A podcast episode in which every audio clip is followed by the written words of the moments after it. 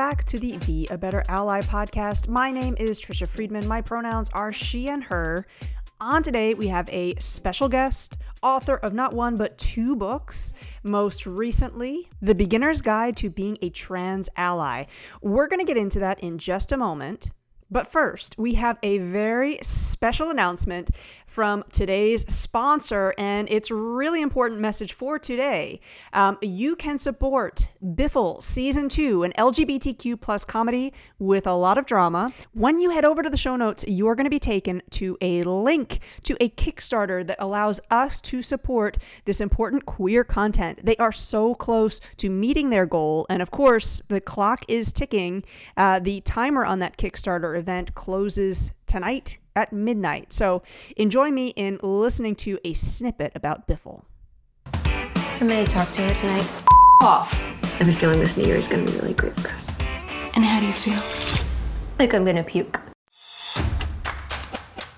Let the nonsense commence! To learn more about Biffle, the creators of Biffle, and ways you can support queer content, head over to the show notes. Now, on with today's show. Well, hi, I'm Christy Whittlesey. My pronouns are she, her. And I'm so glad to be here today uh, to chat with you, Trisha. I have been an educator in settings ranging from pre K to higher ed for the past 20 years. I am a music educator and an arts administrator in a school district north of Boston. And I have done a lot of research on the area of uh, gender diversity and striving towards allyship uh, with trans youth and adults in our communities, and have written two books on that topic. It's okay to say they tips for educator allies of transgender and non binary students, and the beginner's guide to being a trans ally. Christy, thank you so much for being with us today. Um, I've really appreciated following you on Twitter for a while. Um, it, you know, again, what you're sharing is fantastic. And listeners, I know that some of you are already over there in the Queer Wisdom Slack group. I will have the link to that in the show notes. Christy and I were chatting before the interview started.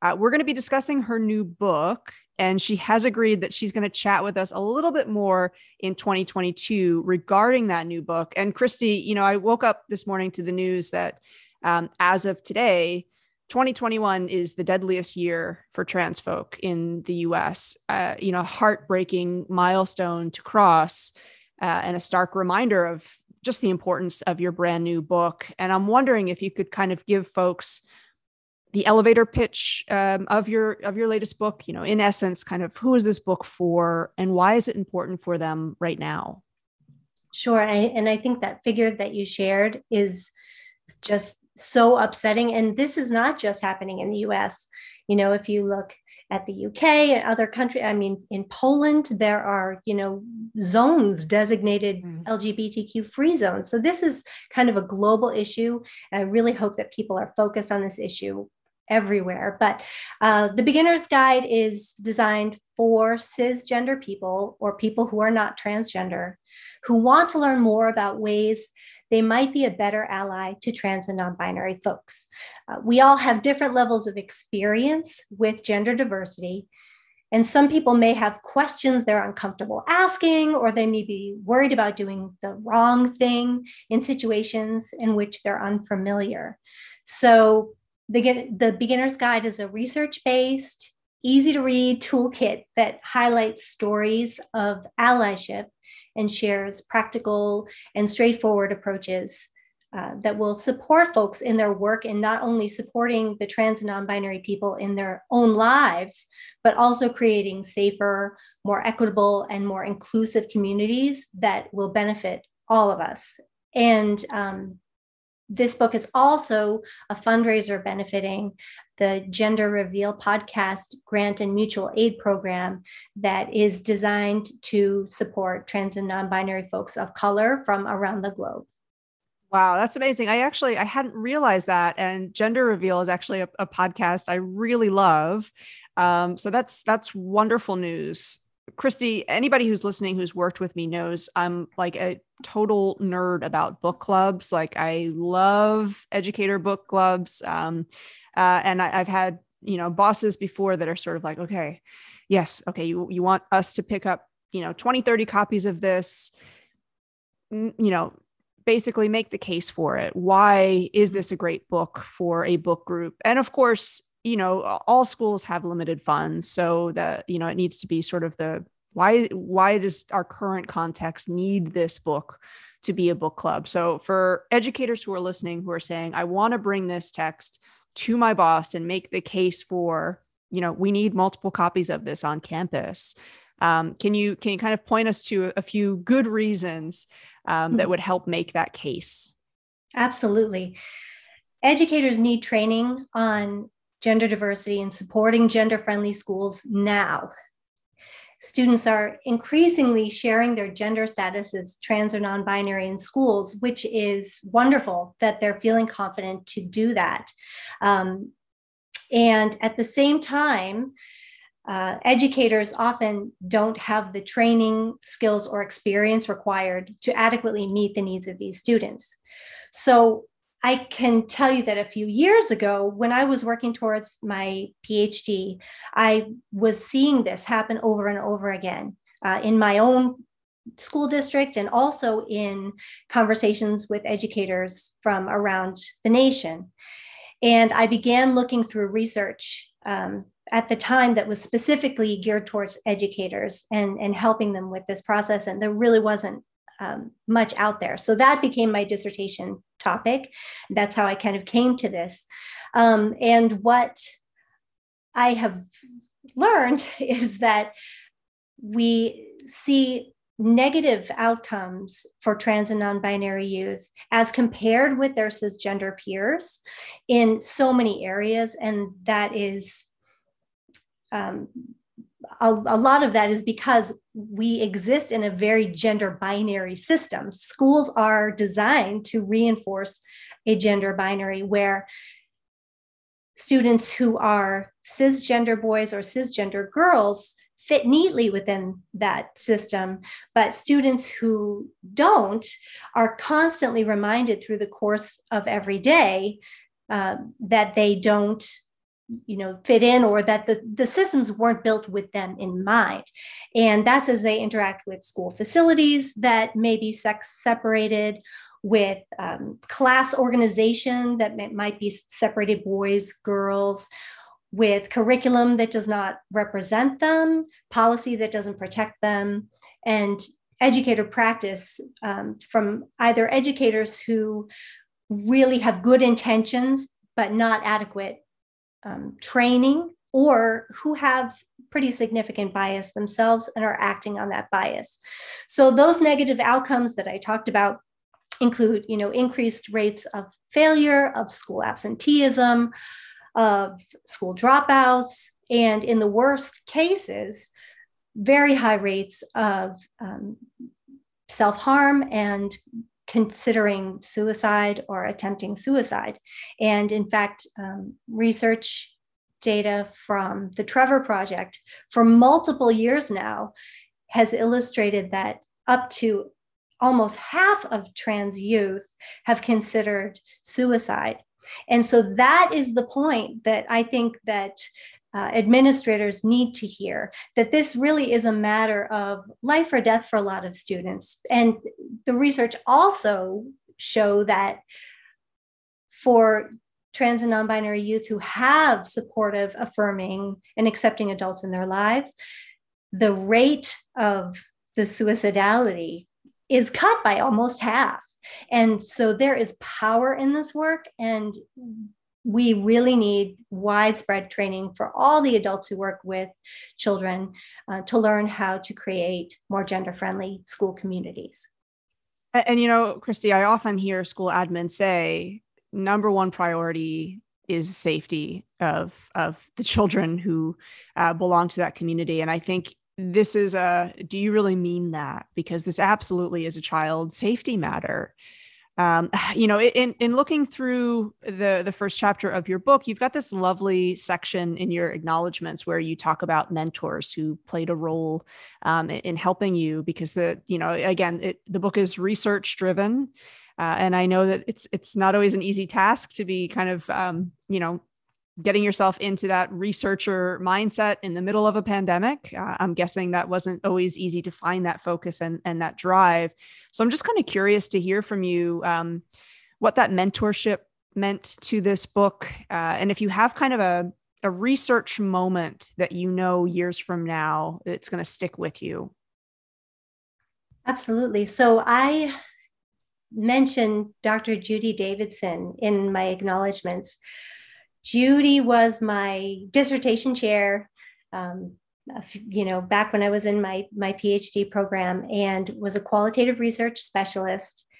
And I, through the program, it took me six years to complete my PhD. And for a few years, I was kind of just floundering around, nothing, I wasn't passionate about any research topic. And then I kind of experimented with some arts based research approaches and Judy said this is this this is your passion. This is where you need to to ground everything. So and she also really encouraged me to then get involved with learning from trans youth about their experiences um, because i was talking to her about my practice and and being frustrated about this. Um, so i really do owe so much to her um, and i can't emphasize enough the value of using arts-based research in exploring um, complex social issues.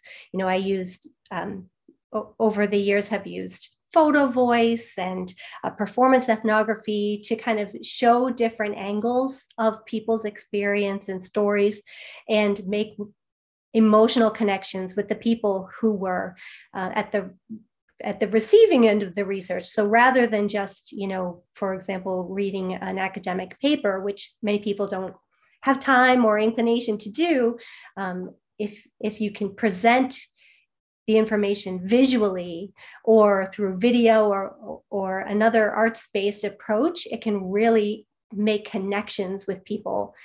And so, one, when I present for school districts now, one of my slides just shows pictures that students drew. And as we all know, there's no one trans experience, um, but I, there was a really clear theme in the visual imagery that students shared with me. So just putting all these, you know, pencil and paper drawings on the screen of students not smiling, with, you know, bars between them and other students, with words like unnoticed on the paper. This is very powerful. Um, so that is the research that actually uh, informed the first book it's okay to say they. For for this one i used kind of more traditional qualitative approaches and interviews and, and surveys and it was really a unique experience trying to first make connections with people to to see if they might be willing to share their stories during the lockdown uh, and then conducting interviews over Zoom or other platforms or standing very far apart outside if I was mm-hmm. local enough to get to them. Um, it was it was definitely um, a different kind of research experience.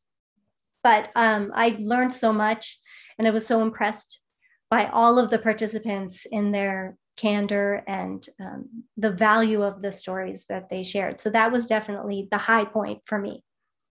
Uh, you know, and I, I bring this up in part because I know many of the listeners work at international baccalaureate schools.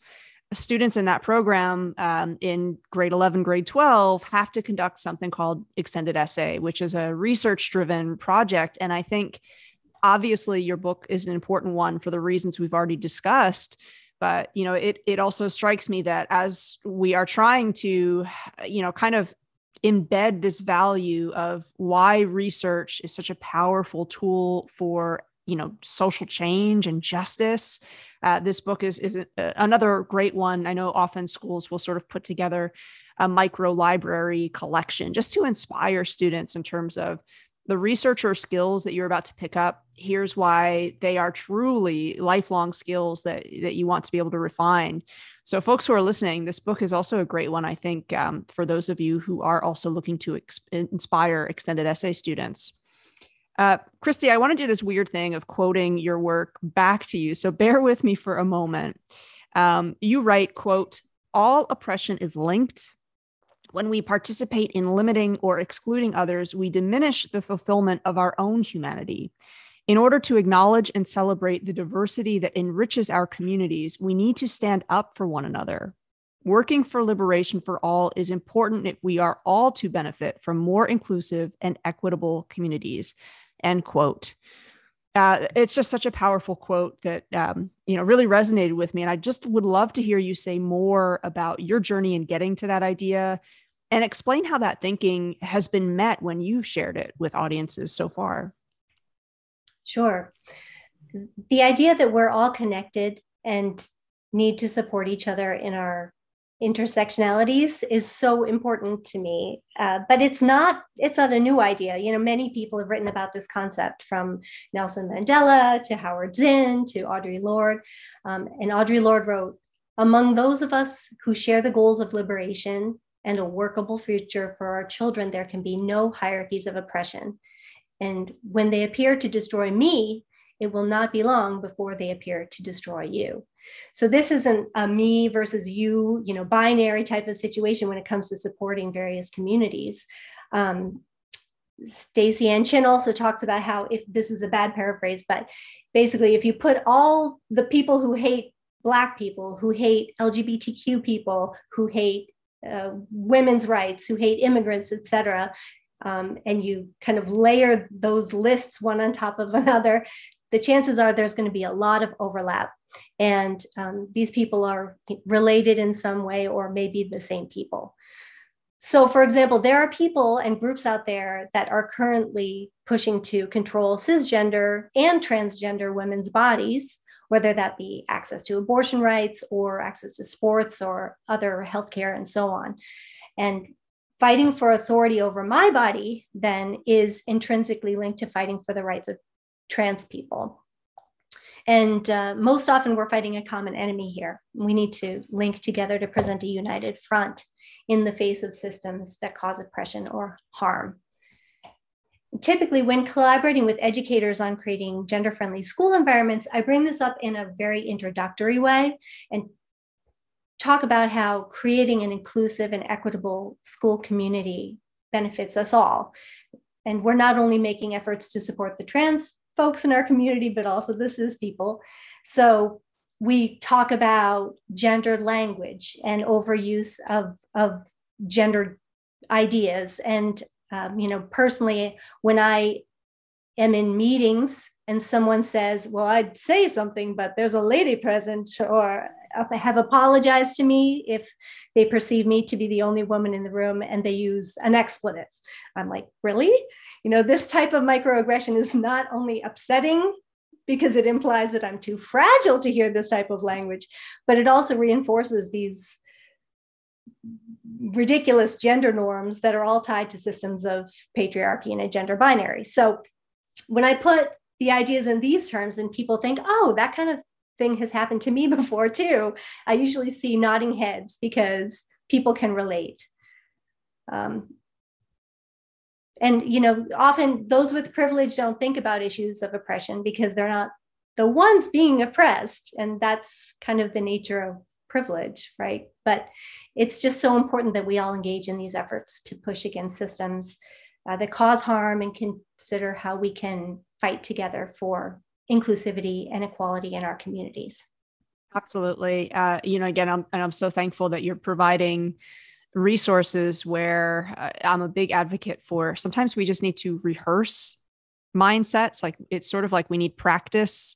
You know, you you were talking earlier about often schools are relying on outdated practice and even, you know, in air quotes traditions because we haven't had those moments to even rehearse what else it could sound like, look like, be like. Um, and and I kind of just think it's, you know, often just let's walk the walk uh, together in a way where we're going to support each other and listen to, uh, you know, okay, this might be uncomfortable for you, is your level of comfort the only comfort that we need to prioritize? And just having uh, you know that as kind of an ongoing sustained dialogue is so important. And i really think your your new book is going to help us sustain that conversation Christy, I'm always interested in the decisions that authors make in terms of structure.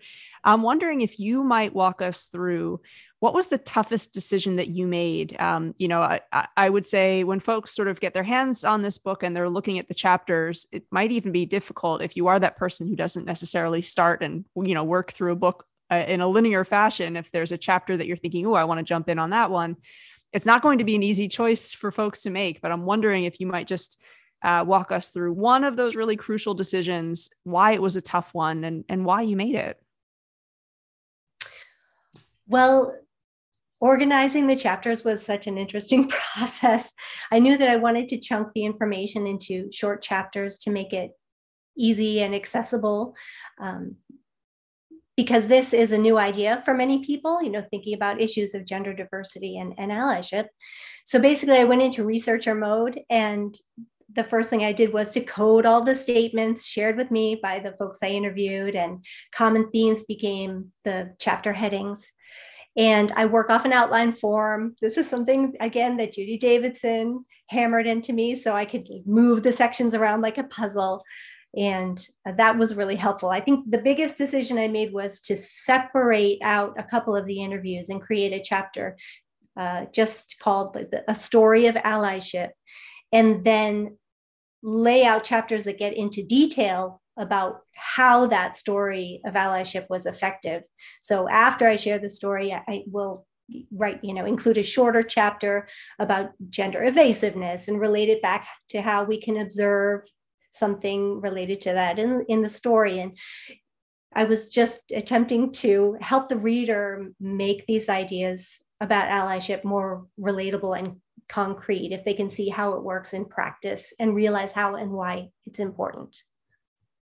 Uh, and again, I, I, do think as soon as folks get their hands on this book, uh, you know, invite school librarians to get it on professional development shelves. Invite your local librarian to make sure it's accessible there. Um, you know, you know, again, that's I think going to resonate with readers. Christy, I mentioned at the start that I'm excited to get to connect with you again in the future in our Queer Wisdom Slack channel. Again, that's at queerwisdom.com. But of course, schools may also want to invite you uh, to work with them directly. And it's my understanding you you are doing that. You you do offer some some virtual sessions. If there's a listener who is thinking, we would love to have Christy connect with our educator community, with our student community or parent caretaker community how can they connect with you? How would you invite them uh, to learn a little bit more about ways to continue learning together with you? Well, people can contact me through my website, which is christywhittlesey.com. And I also have free resources for schools on the website if people want to explore those and learn a little bit more uh, outside of the books. Okay, fantastic. We will be sure to include uh, your website. Your Twitter handle is also in the show notes. And of course, the link to both of your books. Uh, listeners, if you are picking up a copy of the most recent one, please do uh, be sure to be sharing it on social media. Uh, I am also a big fan of Goodreads. I think the more that we can amplify these texts, sometimes we underestimate when we're sharing what we're reading uh, how that helps point other readers to these resources. So I hope to see on social media lots of folks discussing this new resource. I think it's incredibly important. Christy, thank you again for getting this book out into the universe. Thank you so much. And thank you for all the great advocacy that you do as well. Well, thank you, Christy. Take care.